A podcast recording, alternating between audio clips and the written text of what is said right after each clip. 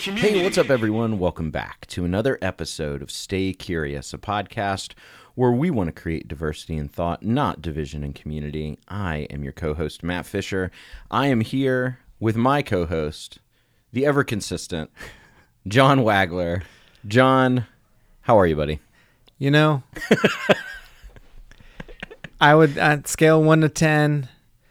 Parts of my life, I mean nine or ten. Yeah. Some others, not that. So, on average, like a six. Six or seven. yeah, right what is now. the average out to? Probably like six or seven. Boy, there's a reason we don't record these. If you guys could see the body language right now, you know, we don't we don't do the YouTube thing. I, you know, it, it's interesting. Like sometimes even in uh, ministry, I mean, we're our family's going. You know, like we're moving right now. We're all that stuff. But like, um, in ministry, as you know, Mm. as part of ministry yourself, uh, I, some people don't know like the realities of so many things that go behind Oh the gosh. scenes, and Yeah. it's just so much stuff all the time, and sometimes it just gets overwhelming. It's a and lot. Uh, we're just in a little bracket of Yep. time like that right now, and it's part of the deal. You sign up for elements of it, but uh, it, it it can be a lot when you're also thinking about uh, what Sunday's going to be. You know, it's like everyone. Uh, Sunday's wonderful. We love Yeah. Sundays, but like that's that's like the first. Uh, like think people think about Sundays first, you know, and, and it's a big deal, but that's not the thing, you know, obviously for the church.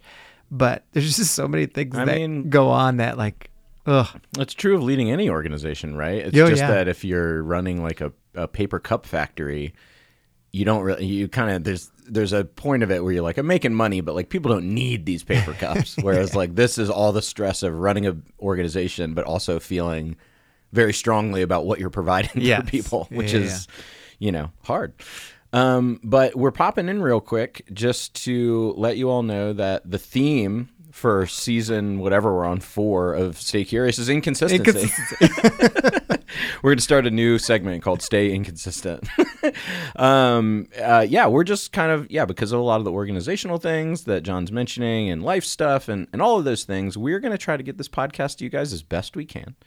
Um, today, we have a super cool um, thing to give you, which is an interview with uh, Cliff Roth. He's is he the executive director of Crosspoint? He's certainly one of the so, one of the head guys at Crosspoint Ministries.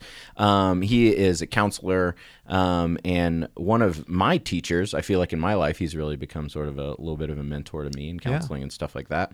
Um, and he's going to talk to us about just like exploring our interior world, sort of doing the inner work. Um, It's something that we talk about a lot in our community, but we've never really expressly done an episode about.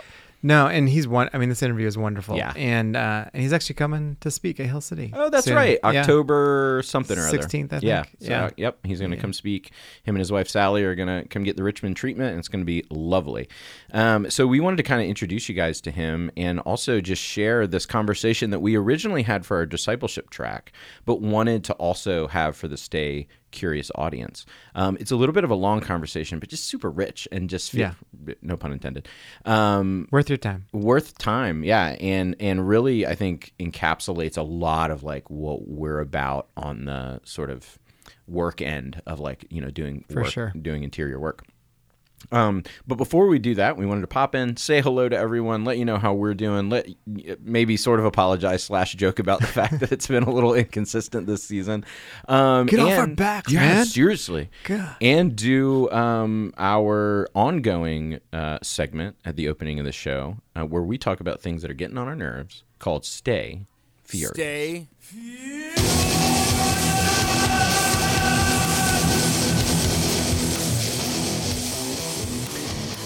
So I was really hoping we would get rid of this.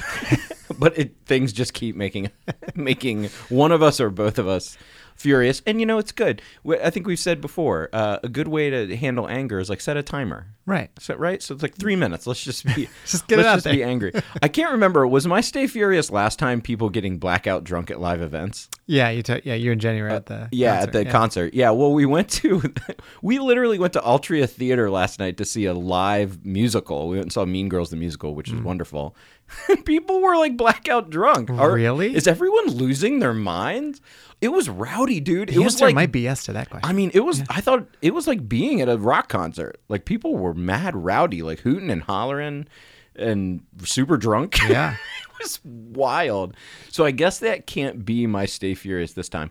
Because I, uh, I, don't want to do uh, a repeat. Um, you know, I think probably the thing that makes I'll tell you what's okay. I don't. I'm trying to think of how to explain this quickly and succinctly. Um, so we now have our official, I think, our official first uh, metaverse concert venue, and I'm so sad to say that um, the guys that are starting it are in a hardcore band. It's like, dudes, this is weird. Right? It's such a visceral type of yeah. music. Why would you do this? I won't call them out, but it's two guys in a fairly well known hardcore band started a venue where you can buy in. So basically, it's like you vote for who plays there, but the way that you get a vote, a vote, the way that you get on the board is by exchanging NFTs, and it's a, mm. and they're hmm. buying land in the metaverse. And I'm just like, look, this is happening. We talked about the metaverse and how neither of us it. like it very much, but like to take something that's supposed to be so organic, like like rock and roll music just, in, in general, yeah, I think, but like punk music goes against every part of the being. Everything. What am I doing? What have I been doing for the last twenty five years? And uh, yeah, so they like announced the other day that that's what they're doing, and I'm just like, really? How? How is that even? I have a show on Sunday. We just put a record out, and I feel like my new diatribe during our live show is going to be like, hey we need to keep doing this. we're live. Yeah, we're live. Here we are. We're sweating on each other, and and and and uh, we're here in a room, and like apparently this is the new revolutionary thing is just having an actual show, and like having real T-shirts. They're gonna sell T-shirts for your avatar. I just listen. You know who would love that? Katy Perry. Right, and like you, leave it to her. You know, because I was listening to her on SmartLess, oh. and um, she, she, they were talking about faith stuff or what whatever. She, yeah, yeah, yeah. You know, she grew up in like Pentecostal Christian. Yeah, yeah. Wasn't she like a Christian art, or was yeah. she slated I mean, to be she, like a Christian like, artist? Listening to gospel stuff, Pentecostal right, right, background, okay. and um, she talks about that a little bit. By yeah. the way, I'm not recommending SmartLess. We just I can't do that because some of the stuff's like so inappropriate.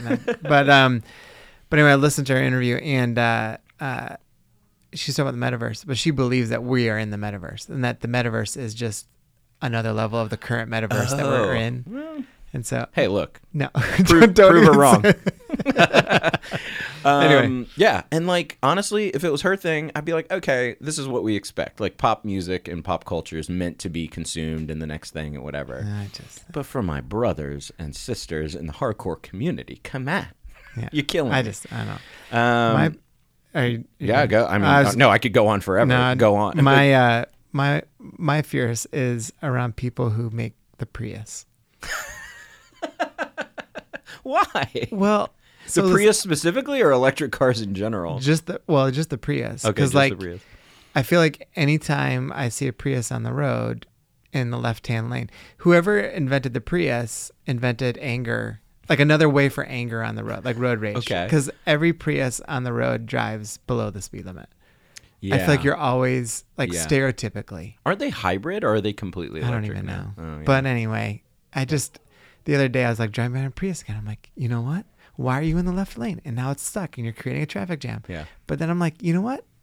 Stereotypically, if you're near Prius, they're always driving slower. And listen, if you drive, here's the like ironic part. Uh, anyone that I know that drives a, a Prius are wonderful people.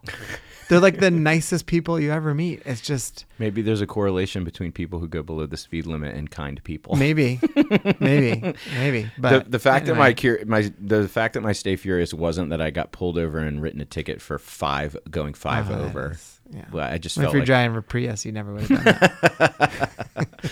All right. Well, that's Stay Furious, and now we're going to take a quick break and jump into a great conversation with our good friend Clifton Roth um, from Crosspoint Ministries. Stick around. Y'all know we staying curious over here.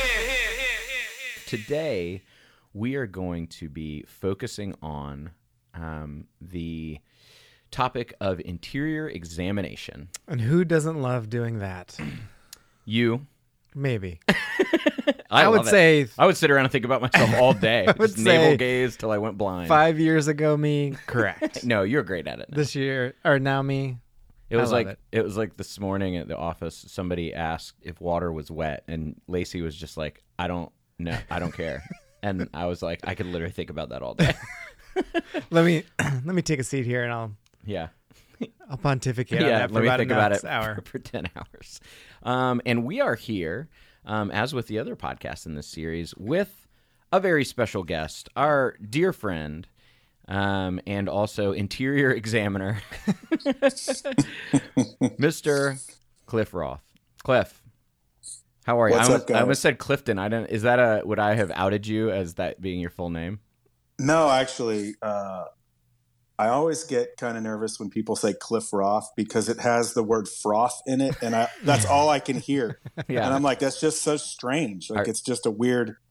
It's a weird, like I don't know what the word is when you say, you know, like in the English language when you put two like an F and an R together like that, and, and a TH at the end. It's just too much. You're just afraid that people Cliff- think your name is Clee Froth. yeah, yeah. Clifton Roth. Clifton Roth certainly uh, helps me feel more secure. So Cl- Clifton Roth the fourth yeah, Esquire. there we go. Um, yeah, actually, actually, uh, I will out myself. My full name, uh, and I'll blame I'll blame my parents on this. This is a lot of my family of origin work has been around my name, which is uh, Clifton Wilson Johnson Roth. Oh wow. So yeah, it's a little much, and uh, I still go to therapy for that. So but you're not. You're just enough and not too much. thank thank you. So we've already started in on the therapy talk. We are here to talk to Cliff. Um, Cliff is uh, Cliff. What is your title at Crosspoint, or what is your sort of role at Crosspoint Ministries? Yeah, I'm, so I am the executive director Okay. uh, at Crosspoint Ministry, which was founded about 25 years ago by my mentor, Rich Plass. Uh, Richard Plass is uh, a counselor, therapist, uh, PhD, smart guy uh, for many years. We call him the, the soul ninja.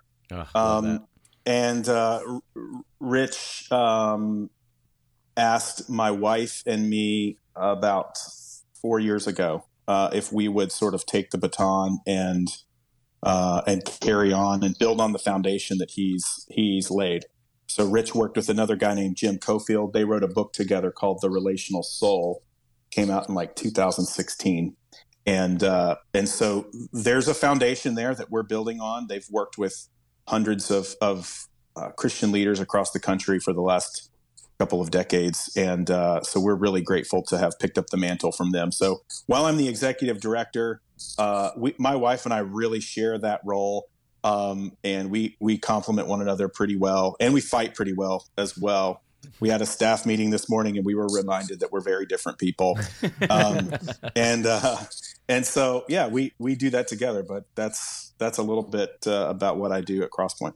I'm sure your clientele hasn't picked up at all through COVID. Oh boy. oh boy. oh boy yeah it's uh, you know co- between uh between covid and podcasts about the pain that people have experienced in the church uh you know it's been it's been quite a, an overwhelming uh, couple of years so yeah we thought we thought we were going to need to take uh, cuts during covid but actually you know things have just uh, ramped up and have been a lot busier for us than we would really ever ever imagined Hmm. So tell us a little bit about what exactly the work is that you do, um, and how does it relate to sort of interior examination? What's your story with that? Yeah, yeah. So, um, you know, we we our our mission, our mission statement at Crosspoint is that we advocate for the health, uh, the relational health, and the spiritual vitality of of pastors and Christian leaders. And you know what we have found, and, and the reason we kind of focus in on on ministry leaders in our work is first and foremost because it's what we're passionate about. We are all our whole team has all served in vocational ministry in local churches. I think our team has over 75 years of, or maybe even 100 years of local church ministry experience. So we really know that. That's what we're passionate about. But what we have found is that the, the pressure of life in general, but the, you know, the performance pressure that's in our culture, uh, that does not stop at the church door. That comes right into the church. And so performance pressure and, and just the pressure to, to be a winner, you know, um, really uh, is something that that ministry leaders deal with on a day to day basis. And so, the expectations that they put on themselves often, uh, the expectations that others uh, who look to them as spiritual leaders put on them, can can really um, lead to uh, living a life that's more externally defined than internally healthy. And the external the external pressures really start to add up. And as those external pressures add up um, you know the internal stuff doesn't go away. It's still there. And uh, and so that you got internal pressure external pressure it's all coming at you. And then you have things like burnout and blowing up and acting out and all sorts of of different things that sort of happen to uh, to cause pain in, in people's lives and also do harm to the to the ministry and the you know the the name of Jesus in the world sadly. Yeah. um, and so that's why we really focus on church stuff. Um, I can speak more to my own personal journey and and how it relates to the interior uh, examinations that uh, stuff that we're talking about here. And I would just say that uh, when I was about 22, 23 years old, I woke up to the reality that that my father was a man, and that and, and that he was not a hero. My dad was a pastor, and so it was it was really easy for me to to sort of put him on a pedestal and see him as a spiritual um, mentor, spiritual hero for me. And in so many ways, he was. Um, and uh, and he was really my inspiration for moving toward ministry you know, a lot of kids grow up in a pastor's home and they're like, I'm never going to do that. Yeah. You know, uh, that was different for me. And um, I, I, really wanted to do it. And my dad was a big reason why. Uh, but when I was 22, I woke up to the fact that he was not, he was not a hero. He was just a man. And, and, and I also realized at the same time that I was too. Mm. And that, that, that was, uh, it, th- that, that we were kind of like, we had similar issues.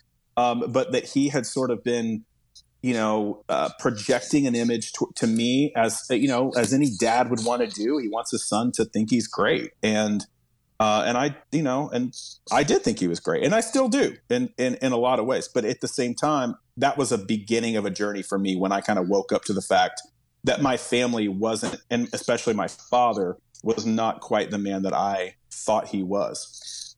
Um, you know, it didn't change much initially for me when that happened um, I, I, except that I began to feel relational pain and heartache inside at a, at a more intense and deeper level um, than I'd ever really felt it before. I was just kind of blowing and going, normal 22, 23 year old, trying to find my way in the world, um, be success, be competent. And uh, and I was that didn't change a lot, but I did know that something needed to change for me. I just didn't really have a clue what it was. Uh, I was feeling a lot of pain toward my father uh, and my mother, my family of origin. I was kind of like distancing myself from them because I was like, oh, that's not what I thought it was. And I kind of don't want to be a part of that. Um, but I really didn't know what needed to change for me. I just know I felt a lot of pain inside. Um, then, you know, I, at the same time, I was married to this amazing woman. Her name is Sally. And uh, she's very, very different than me, as I already alluded to.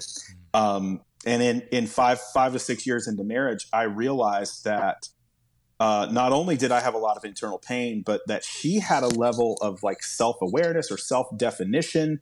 She could declare things in a second, and it took me hours to figure it out, you know, because I just, she just kind of had a, a sense of, a, of clarity about who she was that I simply didn't have.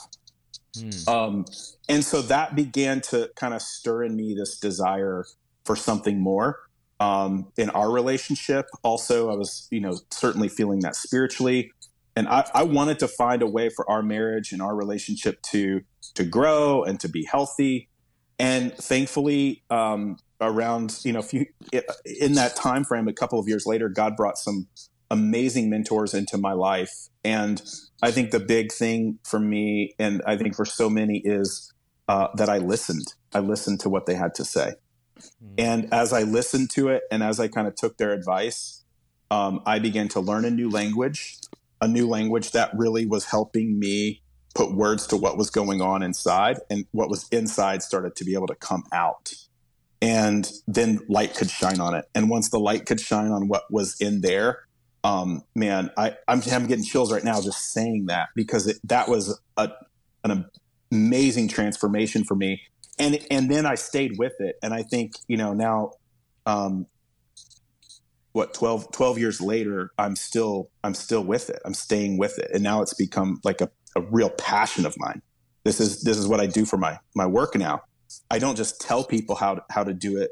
I really um, and I say this not from a place of like I don't I don't do this perfectly. I mean, Monday and Tuesday I had to I have to cancel my whole schedule because I'm like, man, I have got to just slow the heck down. Uh, so this is still a challenge for me, but it's something that I have to give my I give myself regular permission to stay with the work and keep paying attention to what's going on inside.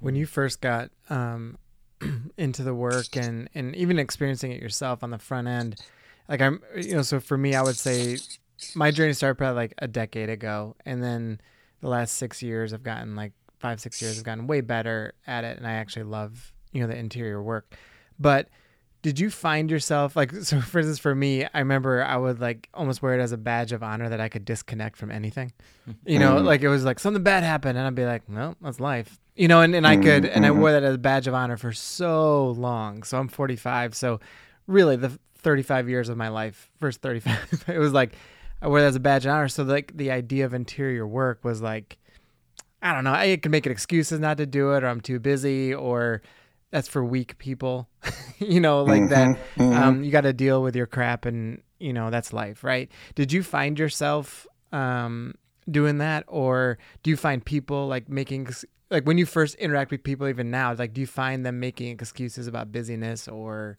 you know are there common excuses people make yeah yeah um yeah I, I was just say for me personally one of the most challenging things with this is that i'm really sensitive to pain so um, you know, I can only take it in small doses. And I think that's one of the things that I have I've learned over the years is to kind of be okay with that, but not to let that stop me. Um, that I could easily just do any. I, I mean, I could do all manner of things to avoid pain. Uh, I'm. I mean, if you want to find a comfortable way or a comfortable place, come hang out with me. Like we will. We will do comfortable. Um, but I mean, I've learned uh, to to sort of deal with that reality. Um, but I think for most people, that's true. I mean, I think I'm probably a little more sensitive to, to emotional and, and internal pain than other people just because of my personality type and because of um, just how God God wired me. Um, but yeah, I mean, busyness is probably uh, one of the most common I don't I don't know that I hear a lot of people use it necessarily as an excuse. I think it's just a way of life. Mm. Um, it's a way of life that people live, and they, it's not really conscious. I think it's an unconscious way of avoiding internal pain. Mm. Um, and you know, I mean, being busy doesn't it it doesn't remove us from the reality though that we still have to live life on life's terms. You know mm. that um, that uh, you know our busy busyness might distract us from our pain for a while, but then something like a global pandemic happens, and we realize, oh, you know, we're we're really not that in control. Um, and and then we kind of come face to face with our humanity. So, you know, we can use excuses for a long.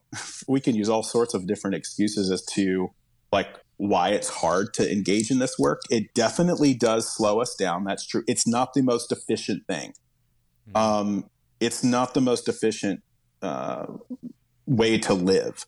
Um, but as we come face to face with our humanity and our needs as humans, we know that something has to change, either outside of us or inside of us, if we're going to keep going. Like, if we're going to keep going, something's going to have to change, right? Uh, uh, this line, there's a line we use all the time uh, at Crosspoint. It says, "The soul gets what the soul needs, one way or another.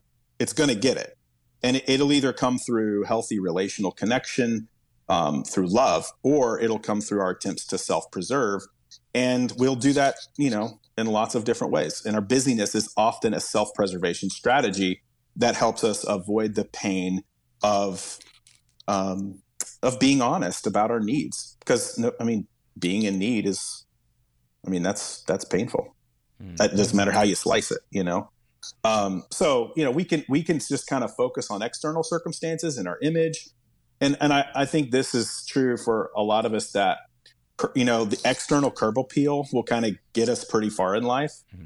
Um, but like you said, John, uh, you know what got you to 35 isn't going to get you to 70. Yeah, and you know we realize that hey, it, it can get me pretty far in life, but it's not going to get me through life in love. It's it's not going to get me through life uh, as a as a healthy person where I'm able to look back and say there's a legacy of love here rather than like hey I got a lot of money in the bank you know? Um, there those are two different things. So we can focus on external stuff and that'll that'll do something for us. But this internal work that you guys are that you guys are valuing and that is so important to being a healthy person is really it's not efficient and you know there's all all sorts of ways that we find to avoid it I think the um, the efficiency thing is so key. I want to kind of sidebar on that really quick. Like that's something I tell people all the time is we don't none of us realize our addiction to efficiency. I don't know if it was the industrial revolution, I don't know if it was the enlightenment, I don't know what it was, but we like it, when you hear that God had his people wander around in the desert for 40 years, like God's not efficiency is not his number one job. I could have done it in seven. Right, exactly. Like, Yeah. like, like, how do we get from point A to point B in X amount of time? Uh, and God, I feel like just especially in spiritual work, doesn't work that way. He's not Yeah. saying efficiency is bad, but he's like, yeah, you put it number one on the list. It's job one for you, but for me, it's Mhm. like maybe a bonus sometimes, but very rarely. Well, yeah, and Yeah. you have so many ups and downs too. Like, Yeah. you know, you have like little seasons of, of time where you're like, man, I feel like in a great spot, and then you know you get pulled back, which just makes everything inefficient. right. You know, Yeah. Totally. So- Yeah, I mean, when you when you look at the center of the Christian faith, what you see is a cross, Yeah. and, Inefficient. and, and yeah, I mean, it's like, uh, and Jesus is like, "Hey, God, if there's any other way, if there's any other way," and He's like, "No, this is the way," and He says, "You know, I submit, I surrender to the inefficient path." That's also incredibly painful. And at the other side, on the other side of that, though, we know. I mean, here here comes Easter, right? It's coming, and thanks be to God that wasn't the the, the inefficiency um, was actually the the doorway to the abundant life, you know, to to resurrection. And I think it's so hard for us to see that, though. We want the straight line, you know. We want the straight line. Yeah, I was telling someone uh, two days ago in a conversation, they were just talking about not wanting to go through suffering and pain, like just the harder things. You know, like it makes everything. He he didn't use this phrase, but it makes everything more inefficient. You know, and Mhm, I and I s I. I just said to him, I was like, you know, Satan tempted Jesus with an efficient Mhm. with, with an efficient way to get what he wanted. You know, and I said, but he had to go through all the stuff you know, Yeah. to get to his ultimate calling in his life. And that is just a reality for us, you know? Yep. That's good. So, Cliff, there are a million answers to this next question because I think it shows up in as many ways as there are people. But Mhm. um, if you could name like a couple of common ways that you see lack of interior examination show up in people's lives, five, ten ways that you just, Yeah. three ways, whatever the most common things are. Um, what what what are they from your standpoint? Yeah. Well, I think, you know, if we're paying attention, which we're, we rarely are. Okay. So, like, we're rarely paying attention. We, we often live with blinders on. And, you know, a lot of life as a human is sort of just life becoming more clear. Right. And, um, but if we're paying attention, it always, the lack of internal examination always shows up relationally first. It, it always does but we're often just unable to notice it because we've been so used to living life that way. So we we just kind of we don't we don't really pay attention to the fact that that's what's going on here is that there's a lack of self awareness or self clarity uh, or self understanding that's actually causing the relational the relational challenges in life. We just kind of work through or find ways to get around that relational pain, but it always shows up relationally first. So I think that's important to say but it, it, it since since we're usually blind to that it shows up in lots of other ways as well and i think like you said there's a million answers to this question because it's it's we're all different and we all experience uh, you know and, and cope in different ways but there's some common things. The first thing i think would just be physiologically it shows up in our bodies. Um, you know there's a great book that's kind of made some waves over the last few years called the body keeps the score uh, by Bessel van der Kolk, who's a who's a researcher, psychologist, and um, and he you know he has some amazing things to say about how trauma and how our our relational pain is held in our bodies, um, and it and it shows up in a variety of ways. It shows up through you know uh, I mean for children in in broken family systems, it shows up as reactive attachment disorders. It can show up as autoimmune disorders. It can show up as anxiety disorders, it can show up as all sorts of things, but it's often physiological. And and I'm not saying that hey, if you just go do some interior work, like you're going to get rid of all your aches and pains. I'm just saying that your aches and pains are telling you something. You, they're they're telling you something. There, there's a message that's being sent. You know, I love. Uh, there's a, a, a, oh gosh, her name is slipping my mind right now. Um, a great book on on how the body has a memory, and it talks about how our bodies send nine messages to our brain for every one message that our brain sends back to our bodies. Mm. And I think you know, so so many times the lack of internal awareness or interior examination um, starts to show up as as a bodily reality. Now, point you know like sub point under that is addiction it's it's an oft often it shows up as an actual uh, as an addiction to all sorts of substances right it's very common that we find ways to kind of numb the darker corners of our story uh, through uh, substance abuse through porn use through you you name the addiction uh, our our society is rife with you know shopping addictions you know process addictions i mean you just got an endless list of addictions. And so our brain finds ways to avoid pain and it remembers those ways and it can literally become hardwired into our, our physiology. So physiology would be number one. Number two, I think it shows up a lot financially. Uh, you know, my money can't keep me from my relational pain. And I, I just, but I just keep spending it to try to. Uh, and that then we we end up in a lot of debt. I think our you know our culture is in more debt than we've ever been in because a lot of us are spending money to avoid relational pain. And when we run out of money, all of a sudden it shows up. Oh, I guess I got to pay attention to something beyond just my financial status. Um, vocationally, it shows up. I hate my job. I have no idea, idea who I am. You know that we, we call it midlife crisis a lot. Um, and then there's sort of this invitation into, well, who am I? Um, but often it shows up as a crisis, some sort of painful experience where we sort of hit the wall uh, our relationship relationships start to break down, and we really have to start to pay attention. Um, I think kind of less acute. One thing that came to my mind as we were um, as I was thinking about this question earlier is that there is this sort of roller coaster that people can get on, and in our work we see this a lot it's not like a bipolar disorder, but it's kind of like bipolar. it's like one day I'm really good and everything's great. The next day I'm like, the life is coming to an end and I'm not sure I should even, I don't have any reason to exist. And it's this like back and forth pendulum swing. And a lot of times, it, I mean, I think it's a, it's pretty common phenomenon actually for people who've not done any internal work who are just grasping to find an answer uh, to their kind of existential questions. And uh, uh, they're just unaware of where to go. And so they just kind of boom, boom, back and forth, the pendulum swings. And I think that's another thing that's actually pretty common that we see uh, as a as a way of sort of an alert that you know there's some internal work go- that needs to be done. But the bottom line is you can't outrun it, you can't outspend it, you can't outwork it, you can't outdrink it. You know your internal dialogue's going with you wherever you go. Um, and so until you slow down and listen, you're going to keep finding ways to avoid it. And those avoidance strategies will eventually show up in your relationships. And sadly, you know, we put ourselves through a lot of pain uh, that could be avoided if we would just slow down and listen to the cry of our hearts.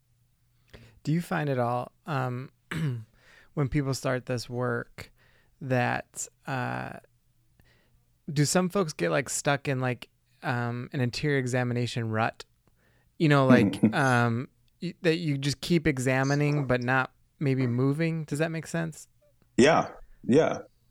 Absolutely. Yeah. I mean i think it's you know we one of the things that we struggle with as humans right is that we're fi- we're like i said a few minutes ago most of us are looking for a way to avoid pain and um and and you know our our sort of false self strategies my one of my mentors, Jim Jim Cofield, he he says this a lot. Our false self will ride any horse you give it. You know, you, you, you, I mean, it'll ride the spiritual horse, it'll ride the church horse, the Jesus horse. It, you know, there was the most spiritual people in the Bible were were functioning from their false selves. They weren't really living in their true self. So, you know, self examination, self understanding does not equal maturity by any means, um, and you can really get stuck there the reason we look at our interior world is, you know, we, we want to we want to see ourselves so we can truly become ourselves. Uh, we got to see where we're at so that we can become something. So it's if it's not taking you somewhere, then it's not really it's not really serving its purpose. It's serving something else. It's serving an escape. It's serving kind of a you know uh, a, a mentality that's going to keep you sort of locked in self sabotage or something. It's not it's not really helping you move toward Jesus, move toward love, move toward healthy relationship. It's if it's not if it's not taking you somewhere, then it's it's not the kind of Christian contemplative self examination that we're actually after. You know. So that's really good. Um, so what are if you have permission to share specifics or or or in general what are some um, transformations that you've seen in people when they've undergone like can you think of a specific case or specific instance or maybe a generalized instance of like this person yeah. was so not on board for this when they came to see me mm-hmm. and then through interior examination or through just looking deeper beneath the surface xyz mm-hmm. changed mm. yeah um, you know i i i would say that the easiest answer to that is probably my own story. mm. um, you know, I that I don't do this work because, like like I said earlier in the conversation, like I'm passionate about this because it's been something that I've had to attend to. Um, yeah, I mean, what what be what happened for me was, you know, the transformation looks different for different people.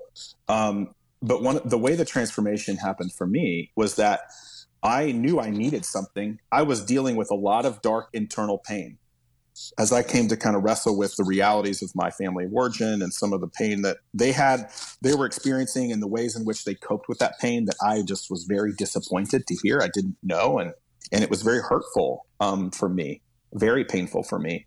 Um, and I was dealing with my own internal pain in very unhealthy ways as well.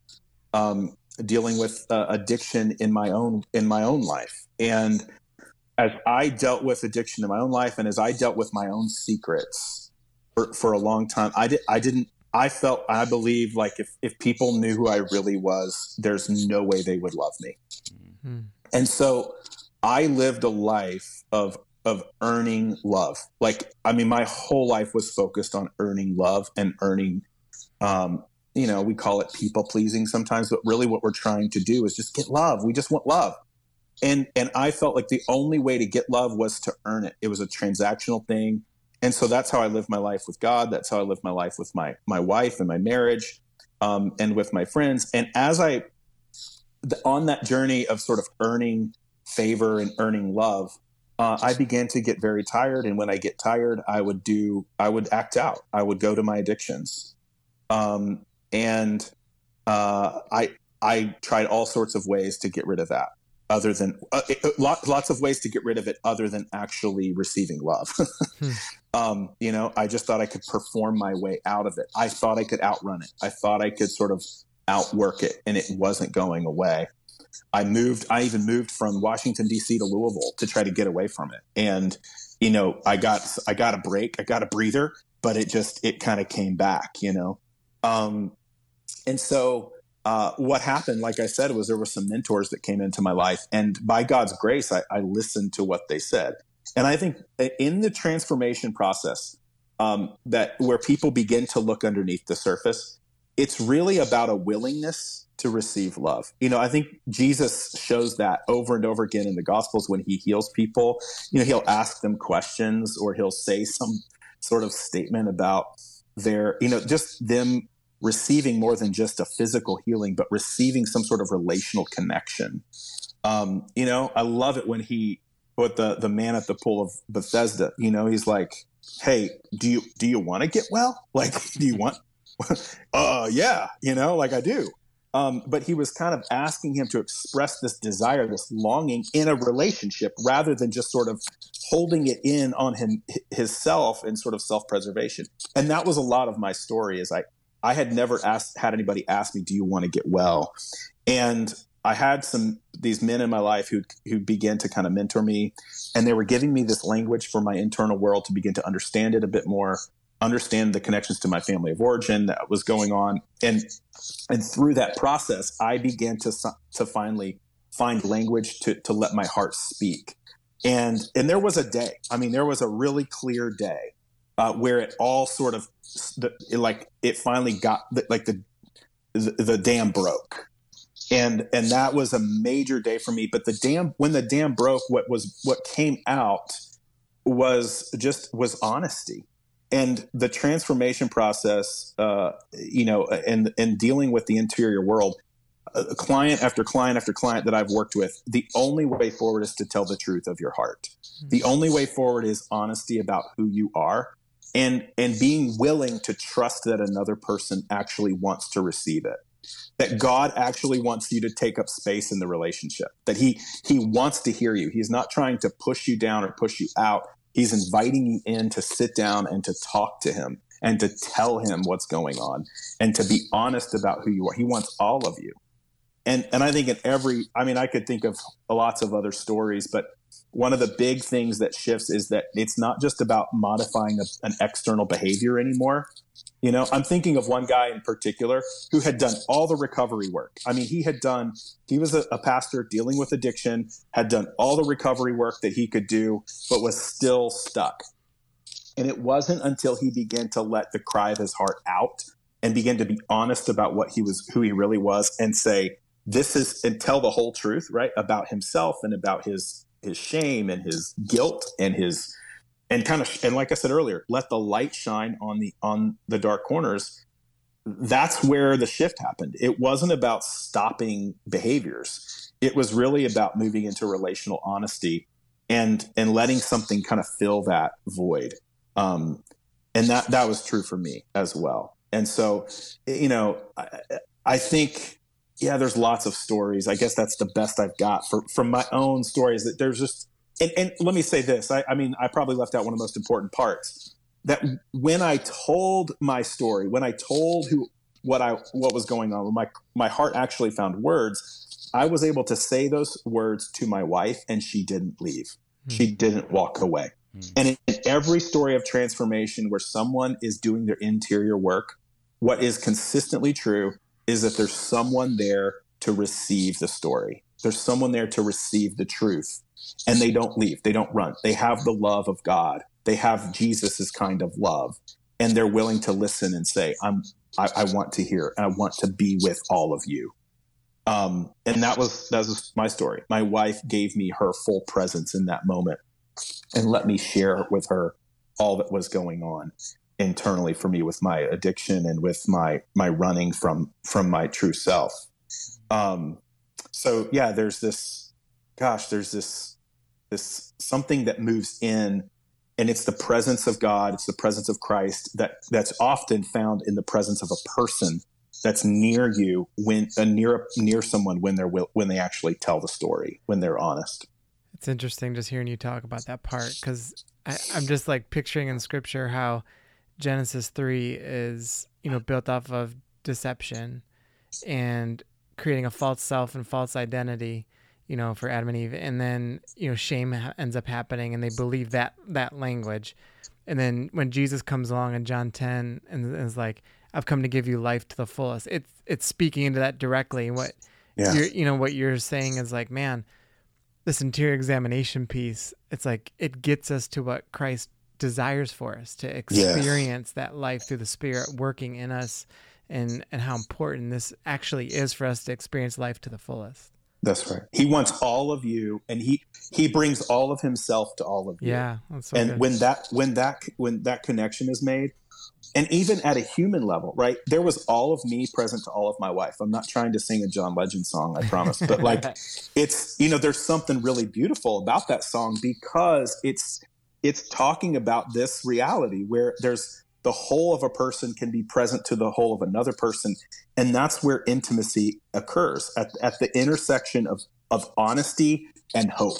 You cannot find intimacy in this life apart from honesty about all of you and the, and and the hope of someone else who can receive that.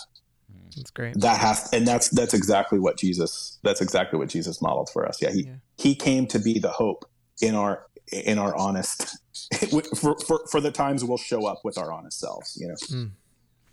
That's really good. So we've been talking about interior examination um, and sort of what that means and how it can affect us um, and how not doing it can can affect us.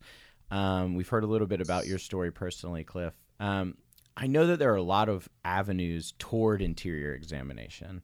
Um, there mm-hmm. are, you know, again, like I said, as many different um, tactics that you probably mm-hmm. use as a counselor mm-hmm. as there are uh, as there are people you counsel. But one of the ones that we want to talk about and really dig in a little bit with today is uh, family of origin. So where mm-hmm. where and who we come from. Um, mm-hmm. Everyone's favorite. Every every therapist's favorite topic. It's the it always makes me think of like the cartoon version of Freud, like telling me about your mother. Um, mm-hmm. But it is so so important, and you've already mm-hmm. brought it up with your dad. Even like yeah. um, just kind of talking a little bit about your story. So mm-hmm. um, I'm sure when people hear like, "Oh, cool, we're going to talk about family," I gotta dig dig into the mom and the dad stuff and the sibling stuff. They're like, "Oh boy." My mom really yeah. loves that. Yeah, like as I preach on yeah. Sunday sometimes and dig in. Yeah, like, yeah. You, yeah. I was I just thinking about that. I'm like, well, if my dad listens to this podcast, I, am going to have to, you know, I, am It is. It's an interesting thing. Yeah. um but why do you think that like examining our family of origin is important? It's a simple question, yeah. but I think it's important for people to understand. Why yeah. why is this necessary to to ruminate mm. on where we came from? Yeah, well, I mean, it's uh, the bottom line is, I mean, the simple answer is simple question, simple answer to a simple question. It's because we're created for relationship, you know, um, and we're created for connection. And the way in which God designed the human race is that um, you know we are we are born into relationship uh, you, you're you're you're conceived in a relationship. Conception doesn't happen apart from some type of uh, relationship. I mean there's there's some type of relational energy that's happening. I don't care how the conception happened these days. It, there's still there was some sort of re, a desire for relational connection that was behind that conception. So we're we're, we're designed uh, by relationship. You know, God created us out of the overflow of the relationship that He had uh, in the Trinity. That's kind of the Christian understanding of God, Father, Son, Holy Spirit. He has uh, a desire to love, and so out of His love, uh, He creates and He makes he makes humans and he makes us in his image designed for relational connection. So we come out of the womb looking for a face, looking at us, bottom line. We, we, we're looking for some eyes. It's like I want to be seen, you know? And so um, that's just, that's core. It's at our, at our essence. That's who we are created for relationship. So, you know, and trust is the currency of that relationship. You don't, you don't have relationship apart from trust. And so we learn, and where do we learn to trust? Well, we learn to trust uh, the moment that we actually, I think we learn, we learn to, we start to learn to trust in utero. Um, depending on the relationship that our mom has with us when we are in utero, in her womb, we're learning to trust or distrust.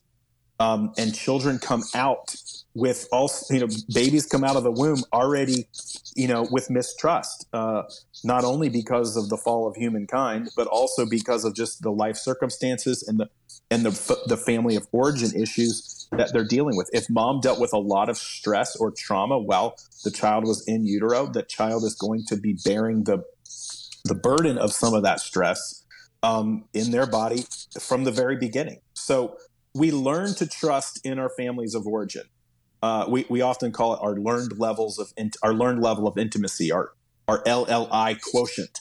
How close can I get to you and still feel safe? Um, and and how close can you get to me and still feel safe? Uh, the, we, that's happening from the very beginning.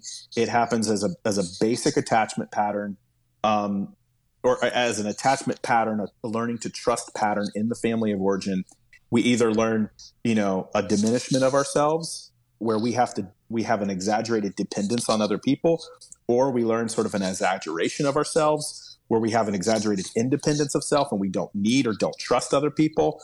You know, everybody's got it from the beginning. It's like either we're learning, I don't trust me or I don't trust you, or I don't trust me or you, or um, or we're learning more of a stable attachment pattern, which is I'm learning to trust myself and I'm learning to trust you.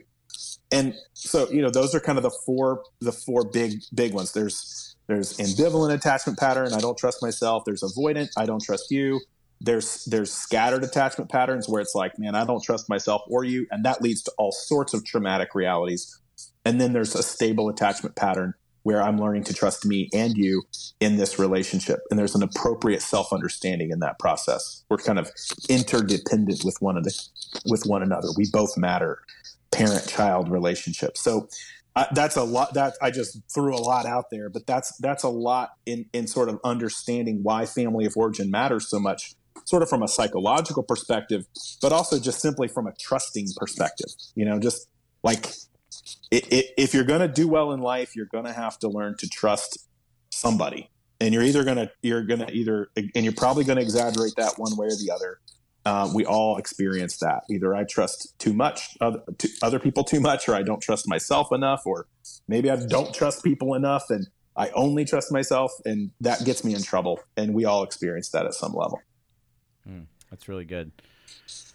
Um, what are some? I mean, I know we could continue to unpack that because it's not just uh, prenatal and neonatal. Sure. You know, it could go all the way into well, maybe mom, you're attached well to mom, but then dad does something or leaves or dies, or maybe it's a sibling yes, thing. Yes. It can be but we don't have time to have you give us an entire class on family systems. Although I we did. Well, well, um, I, let me just let me say this though, Matt. I think it is important to understand, like if if there's not, you know, those those first eighteen to twenty four months of life, when we talk about family of origin, we're we're talking about all of it, yeah. Like you know, like your family system that you grew up in, but we're also really we are talking specifically about those first eighteen to twenty four months of life where you're your your brain is is developing at a pace at which it will never develop faster than than that period of life. So the family system that you are a part of, the emotional environment, the the emotional um, uh, connections that were happening around you in those first 18 to 24 months of life, they really really matter. So when we're talking about this interior stuff, we always do want to give some space for those months and years, those early years of life. That's really, really, really important to this conversation. Mm. That is crazy because, like, I, I, think about some of the stuff that I've just learned, you know, fairly recently, just yeah. about that time period of my life, yeah. and then started bleed over like a little bit later too. But it really made it started to make sense of certain things for me. Mm-hmm, you know, mm-hmm. just understanding what my one and two year old self was seeing and mm-hmm. you know being around in that in that time period and how that impacted me is just it's crazy to think about yeah. you know especially yeah. like this long after but like it's yeah. crazy to think about those realities but it's also like incredibly helpful like i remember even just like hearing my brother share with me some things and it actually gave me like so much more grace for my mom mm. Mm. and like understanding a little bit more and like mm-hmm. and it it just it it started it like opened up my eyes to some things that I was just like, "Oh man, if if I were in her shoes, like mm-hmm. I you know, it just like uh it was just eye-opening in so many different ways." Mm-hmm. Yeah, mm-hmm. and it really does start to play into like the sibling thing too, because yeah, totally. You know, there's three, you know, three or four of you or whatever, and it's like, well, when you were born, dad had just lost his job, and so mom was stressed. When you were born, mm-hmm. things yeah. were good, money was good, and then when you were born, I don't, you know, mom and dad were in a bad time of their marriage, or our house had just flooded. Mm-hmm. It could be yeah. anything that causes stress, and like, so I say, yeah. and then siblings affect one another yeah. because they're such different people because they were all born at different times of different lives. It's yeah, like yeah. My, my, brother was sharing that like when my biological father left, mm-hmm. you know, at first time was like around that age, and like he had to step in, yeah, you know, as a twelve year old, mm-hmm. you know, into mm-hmm. a role that he shouldn't mm-hmm. right, right, had to do, right. you know. So like, right. there's just like things yeah. there that it was just like fascinating. Yes, yes. So, Cliff, what are some tools that um, you teach people or that you've seen work for folks to start to think about and unpack um, family of origin in a healthy way? and maybe sub question, what are some roadblocks that you've seen? Yeah. Um, well, you know, I think uh, I'll start with the roadblocks a little bit because you know that that's we got to kind of get over some of those hurdles. And you know, a lot of times people we've already alluded to it that we're often unconsciously busy, uh, uh, uh, over busy, and, and a lot of that is because we're trying to kind of just deal with and avoid some of the the the thoughts that that come into our mind and the feelings that come into our body when we slow down. And so most of the time, one of the roadblocks that we have to get over is just that there's no margin to explore. Um, it's it's this commitment to efficiency that we talked about before that kind of keeps us from doing the work. And so, and then also it's like, hey, I did slow down one day, and I was really uncomfortable, and in fact, it just felt so overwhelming, and it just seems like it's going to be too much. Um, and that that does happen for some some people. So there's this sort of barrier of like, it's probably going to be so overwhelming. I just don't think I can. I have what it takes to do that. Um, and you know that's understandable. That's understandable because you know it, people carry a lot of pain.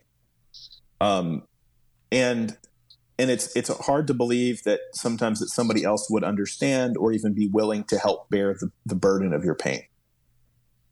And so you know, I think that's one of the roadblocks or one of the hurdles we have to get over is the willingness to just accept help in the process and not do it, not think we have to do it alone.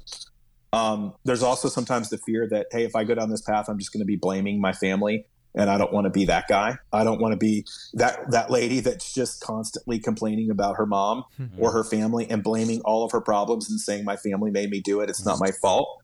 Um, you know, and and I think at the end of the day, you know, that is a possibility, but that's again just another one of the horses that this sort of false self, the false self wants to ride is the horse of blaming or sort of over identifying as a victim and not actually finding healing for your wounds. Um, another thing is that people don't know what their wounds are because they've disassociated or disconnected from those wounds. And they literally will say things like, I don't remember. Uh, I go to tell my story and I don't even know what to say um, I don't know where to begin. I don't, I, you know, it's like, well, you would begin at birth. Oh, that's a novel idea. People don't even think about that because it's like they're just such a kind of a dist. That's back there, and it's distant, and it's. It, I don't really want to. If it's, you know, what I, what I don't remember won't hurt me. Um, the problem is, it's it's still there. You know, your body, as we said earlier, your body keeps the score. Your body remembers, and so um, you know, there's a great line from a guy named David Benner who wrote a little book called The Gift of Being Yourself. And, and that would be a book I would highly recommend if you want to kind of do. And I'm sure that, that, uh, that Rich talks about that even in the deep, that maybe even refers to that book in the deeply formed life. Um, it's such a kind of, it's kind of a profound book in this, on this conversation is the gift of being yourself. And he says in that book, what we don't own will eventually own us. Hmm. And so this avoid this avoidance stuff or like I don't you know, I don't want to have to go back there and do that work or I don't want to become somebody that blames my family. You know, you can use those excuses for a while, but eventually those things that are underneath the waterline um, of the iceberg, you know, we, we like to draw the iceberg on the board and say what's underneath the waterline eventually is going to have, uh, it's going to take control. So, um, you know, those are some of the barriers. And, and where do we start? What do we do? Well, you know, uh, there's a lot of things I think that we could do. The first thing is um, you got to stay curious, right? Um, uh, you got to stay curious. Uh, you know, we don't we we want to suspend judgment of our own selves and our own journey long enough to let some fresh things come to the surface. And if we're not willing to learn new things about ourselves, then I think we're, you know, we're, we're gonna we're gonna eventually have to pay the price for that. So we gotta stay curious, stay open to the fact that we don't know it all. I love Paul in Romans 12, 1, 2, 3, 4, or 5, that those verses. He's like, hey, don't think more highly of yourself than you ought to think. Measure yourselves by the faith that God's given you. Don't conform to the patterns of the world, which are just to avoid. Actually, be transformed by changing the way you think. So you got to be open minded, open hearted, in this process if you want to find a way to live in healthy relationship and healthy community like he's talking about in Romans 12. So staying curious is a big deal. And then I think secondly it's it's telling your story. Um, tell your whole story with your whole heart. That's the best place to start.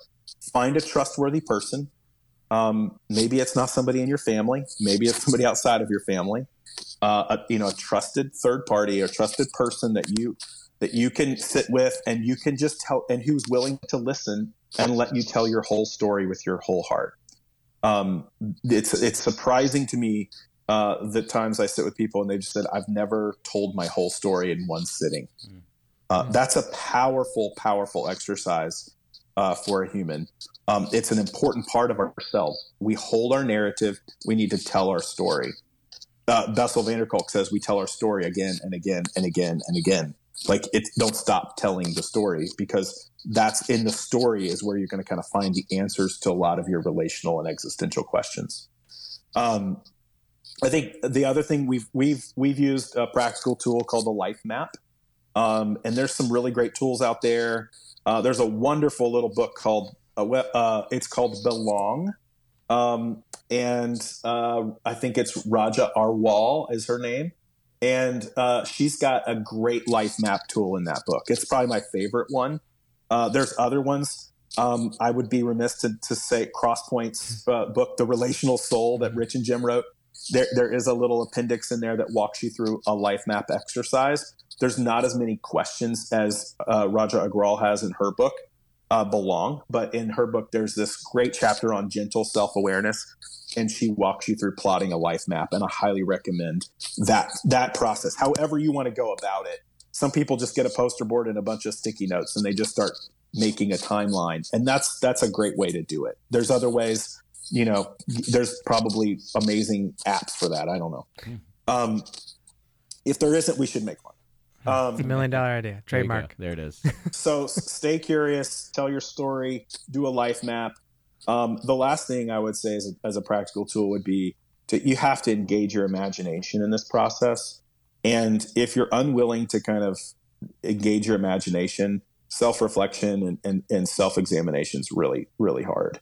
Um, you know, I love that movie uh, Inside Out mm-hmm. um, yeah. from Pixar. Right? Uh, that that's that movie is basically a it's a simple version of what's called internal family systems theory. And internal family systems theory is basically saying, hey, you have an external family of origin. Yes, but that external family of origin has helped form an internal family that you have that's made up of different parts and those parts are often carrying emotional burdens or carrying emotional pain. And those parts are all trying to find a way to live in harmony. In other words, you're not sort of this monolithic, you know, singular person. You're, you're a whole person made up of different parts. And the story that you tell has all sorts of different parts. And those, there's emotions and memories that are all part of those, of that story. And so understand that there's a variety of parts that make up the whole and you got to kind of engage your imagination in that process. So sometimes I'll imagine myself as like a, a person built out of Lego blocks, and that along my journey, I have dropped parts of myself away in order to stay, to, to think, to find a way to belong and um, to, to fit into whatever environment I was in. And that in, on my internal interior examination journey, what I'm doing is I'm remembering parts of myself quite literally picking those and remembering, I'm putting parts of myself back on as I remember, oh, that was me. But I left that there because I thought it wasn't welcome at my family table. Um, and actually, it is part of who I am. And so I'm picking that part up and putting it back on. So I have to play imagination games. Uh, another imagination game I'll play is um, uh, getting on the balcony sort of and overlooking a dance floor and seeing that my life is this big relational dance that I'm in and there's lots of different parts and moving pieces and I just kind of get up and observe that process. So those are practical tools as well that you have to engage in this internal internal deal. And finally, uh, my mentor gives me this advice all the time. He says, Cliff, don't forget, clumsy's as good as it gets. Okay. Mm-hmm. So if you're trying to do internal examination to get 100 on the test, um, that's the wrong goal. All right. It's it's really not about winning at this. It's about how you play the game. And clumsy's as good as it's going to get in this process. You're not going to get it all right all the time. So you just got to stay with it and kind of keep and keep plugging away. This isn't one of the questions that we had sent you, but I, I was just sitting here thinking, do you find, or what would you say um, to maybe someone who's a maybe on the older side, you know, maybe the boom, mm-hmm. boomer mm-hmm. generation that um, maybe like older Gen X to Boomer generation that, you know, this was now I feel like this language is all pretty familiar if you're younger or you're in it in some kind of way. You Yeah, know, yeah. um, to folks that are um, a little bit older or seasoned, um, Mhm. that The uh, seasoned saint, the seasoned the saints. seasoned saints, and um, what you know, I, I have faced some pushback, you know, from folks in our church that you know in their 50s 60s 70s that not a ton i mean some people are willing to do it but like what would you say to people of that age bracket you know um you know they might be 65 years old and they might be like well i mean my gosh i'm 65 It got me Would- this far. Why yeah. do I need to? you know Yeah, what would yeah. you what would you say to folks like that Well, you know, in some sense, I I always feel intimidated talking to people that are 20 years my senior. um, when it comes to talking about this kind of stuff, I do. I don't because I don't. Number one, I haven't arrived at it. I'm st- I'm I'm still working. I'm st- and I I anticipate that it's going to take a lifetime to learn to live. You know, um, it and and so I would probably just remind them that um, you know it takes a lifetime to learn to live and there's there's nothing um it- it- we're not honoring god's image in ourselves if we think that we um either can't change or it's too late to change or that somehow um, there's no hope for us you know uh, we're not honoring God's sort of. I, I think the, the we're kind of diminishing the gospel if we say at, any stage of life. If we say like, you know, I, I I can't learn to be a better lover. You know, um, we we can all be better at loving. Um, and so we're diminishing the hope of the gospel if we think we've arrived. And we're also diminishing the hope of the gospel if we think we are too far gone. Um, and you know, I think that's one of the one of my deep pains in life is that in, in some of the closest relationships I have with with people who are much older, who are much further down the road than me, um, that they've said that to me that I'm too old to change. And and I would just say, you know, if I could kind of get be a, if I could kind of pastor them for a second, what I would say is, you know what? There's a lot of people that really need your inspiration to stay on the journey. So even if you know, even if you don't want to do it for yourself, can you do it for them because they need to know that that that there's hope in, in this work. Like it's worth it, you know. And if you're not willing to change or not willing to sort of stay with it, um, you're kind of you're you're kind of zapping the inspiration that some of us younger folks need to kind of to kind of do the work. You know, um, it's really inspiring when you meet a person in their 70s who still like wants to get better at marriage. Yeah. You know, um, and who's willing to say like, "Hey, I need help," and uh, part of being human is needing help. I mean, you can't, you cannot self preservation. I mean, and in my, I, you know, I don't know what, whatever your theology of sin is. Mine, my basic theology of sin is that sin is reactive mistrust. That God doesn't love me and I can't trust Him. And so, you know, the Bible says that that sin leads to death. And so, if I'm going to live in a reactive, mistrusting place that God doesn't actually want to change me or make me more more like Jesus, then then that's that's sin, and that's going to lead to to death. In a sense, it's going to lead to death relationally, and it, and it might even impact your death phys- physiologically because we know that science says science, just basic science. You don't have to go to the Bible for this. Like science says that if you the, the more isolated you are relationally, that the, the more unhealthy you are physiologically. Hmm. And so, you know, I don't care how old you are, you need relational connection. You need it with God, you need it with other people. And that means you're always going to have to keep working and growing. Yeah, hmm. that's good. That's really good. Um, so I want to go back to one of the sort of like uh, avenues toward interior exam- examination that you gave us, which is telling your story. Yeah. Um, how do you help people, or, or maybe what advice would you give people that have started this process and they uncover something that um, they know they need to talk to somebody about?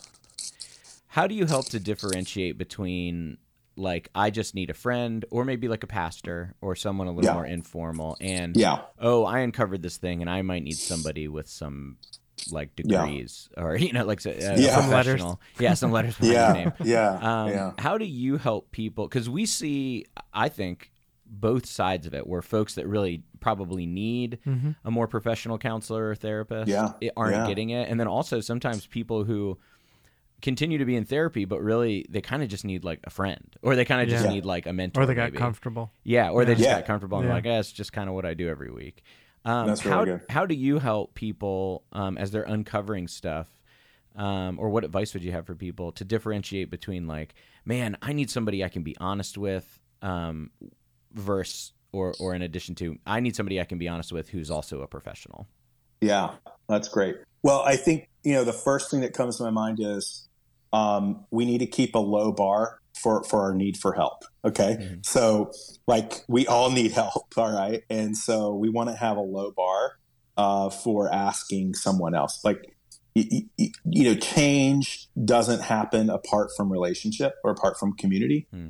and so um, if you're if you're noticing something as you tell your story or making your life map that you know you notice a pattern or you notice a just a, a painful memory that you want to find healing for. Healing happens in community. It happens in relationships. So we got to keep a low bar for asking for help. So I, I would just say that in general. Mm-hmm. Don't don't don't ever use comparison like well there's people that are worse off than me.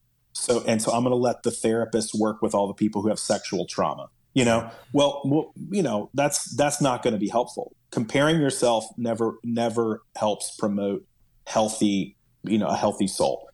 Comparison just kills that. It squashes it. So have a low bar for asking for help. Don't don't use a comparison measuring stick or anything like that. Thankfully you know uh, therapy counseling has become a lot less uh, you know it's become destigmatized a bit over the last five ten years and that's really great. Mental health has become a big uh, you know a focus of our society and that's that's good. That's a that's a win. Um, but you know one of the most bottom line is one of the most important lessons that we can learn as adults is that you know even as grown-ups we still need help. And uh, you know maturity does not mean that you have to be self-sufficient. In fact you know jesus makes it really clear. It's like becoming like a child. So um, more than like saying hey these are the issues that you need help with and these are the ones that you should be able to handle by yourself. Right. that I don't think that list exists, and if it does exist somewhere, uh, I would throw it out. Okay, um, you know, I've met pastors in churches who like want to do a tier based system of like, hey, if you come to us with this problem, then you know we can handle it. If you come to us with this problem, then you probably need the person, this person, and and and that's true. It's true that like community can just heal. Just telling your story can be all can be a very healing process and that may be all that you need you may not need to go to you know hours or weeks of therapy however um, i don't want to make that list because for different people the way their stories impacted them has been differently. It, it, it, it has different different implications and the patterns and the the brain function brain functions in different ways. There's not a one size fits all answer here. So the big idea is keep a low bar and asking for help and ask for help when as much as you can and as regularly as you can. Um, and then, uh, you know, I think if I was going to say more specific stuff, I think I would say, hey, if you notice a pattern in your rela- in your way of relating that seems to kind of keep coming up over and over and over again, well, that might be a sign. You know, hey, uh, I I've tried doing this on my own and it's not working. Uh, a marriage, you know, like you keep you kind of keep going in the same the same cycle. Maybe you need to get a third party to kind of speak into that relationship and help mediate a conversation that can help you hear one another more clearly, or at least find a language in which you can talk and that's not talking past each other. Um, but but the interior stuff, man, as, as stuff gets uncovered, um, you know what we're going to notice is usually one of two things: either we're exaggerating something or we're diminishing something. We're avoiding it or we're like we're like making it everything. You know we're blowing it up. That's that tends to be the human nature.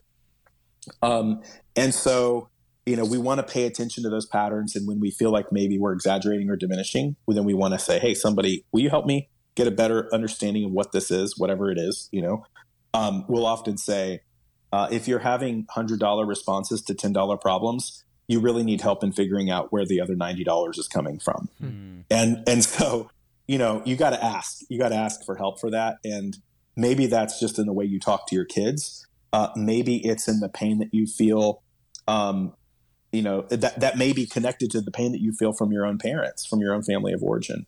And as you, you know, as you're sort of doing the work of trying to grow and pay and have better self awareness and better self understanding, you're starting to notice those patterns externally that, that then you can say, Hey, I need help connecting some dots internally. Kind of like what John was saying earlier about, you know, there's been some like wow, wow moments of like, man, just connecting those sort of dots that have been in my peripheral a long time have been that's been really helpful.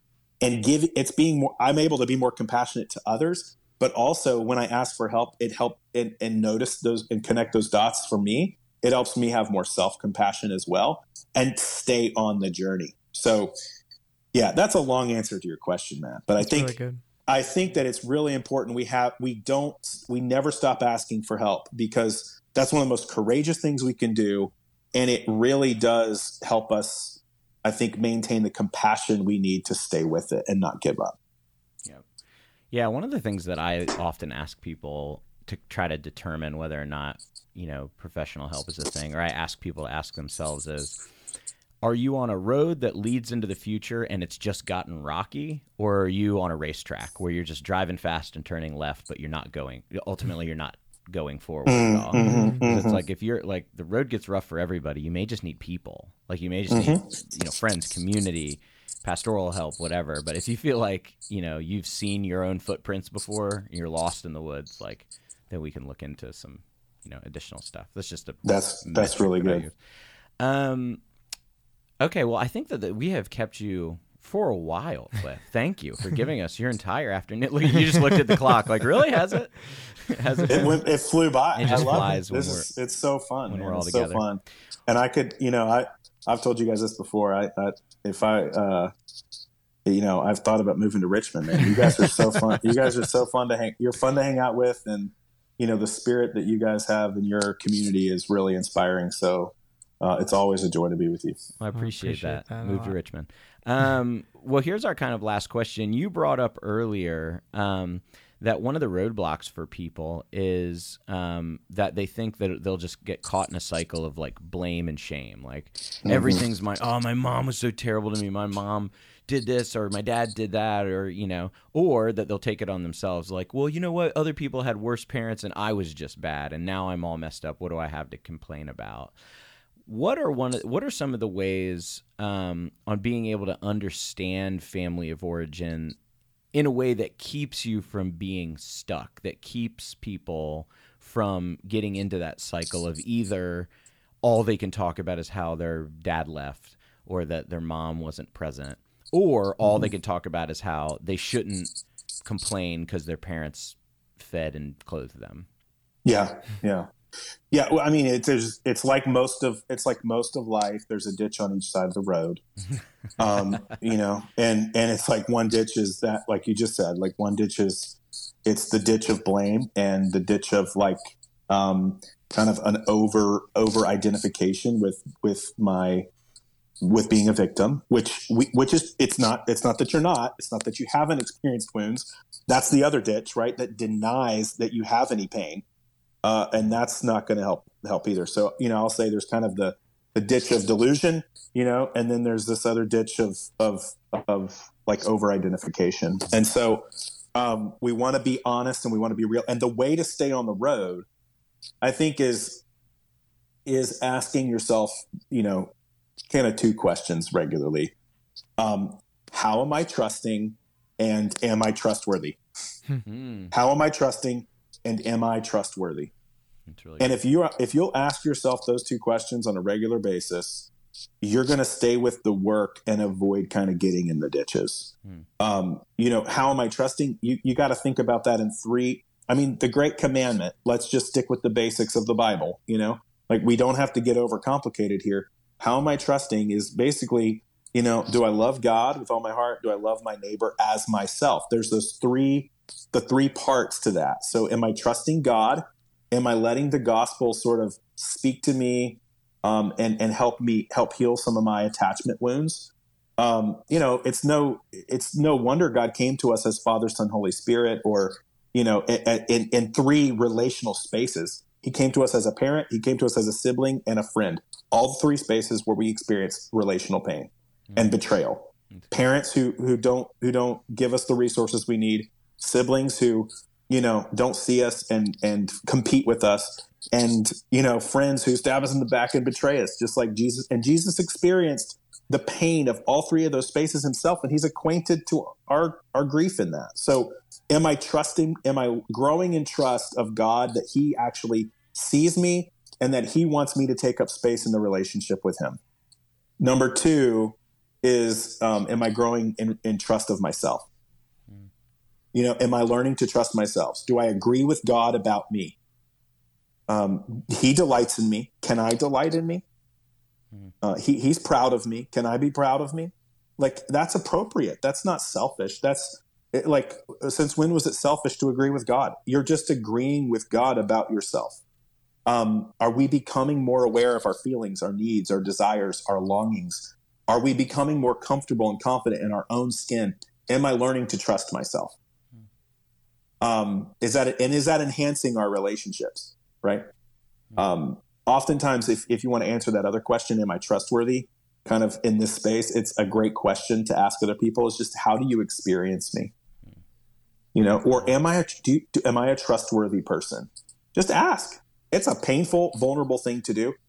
But as C.S. Lewis said, to love is to be vulnerable. And and if you just want to put yourself out there, ask those questions um, about about how you're doing as a as you know as trusting others and, and are others able to trust you.